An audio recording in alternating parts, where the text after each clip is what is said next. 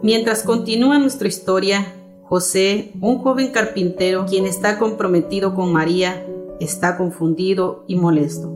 Él no estuvo allí cuando el ángel visitó a María y le dijo que ella iba a tener al Hijo de Dios. Cuando él se enteró que María estaba embarazada, pensó que ella le había sido infiel. Ya no quería casarse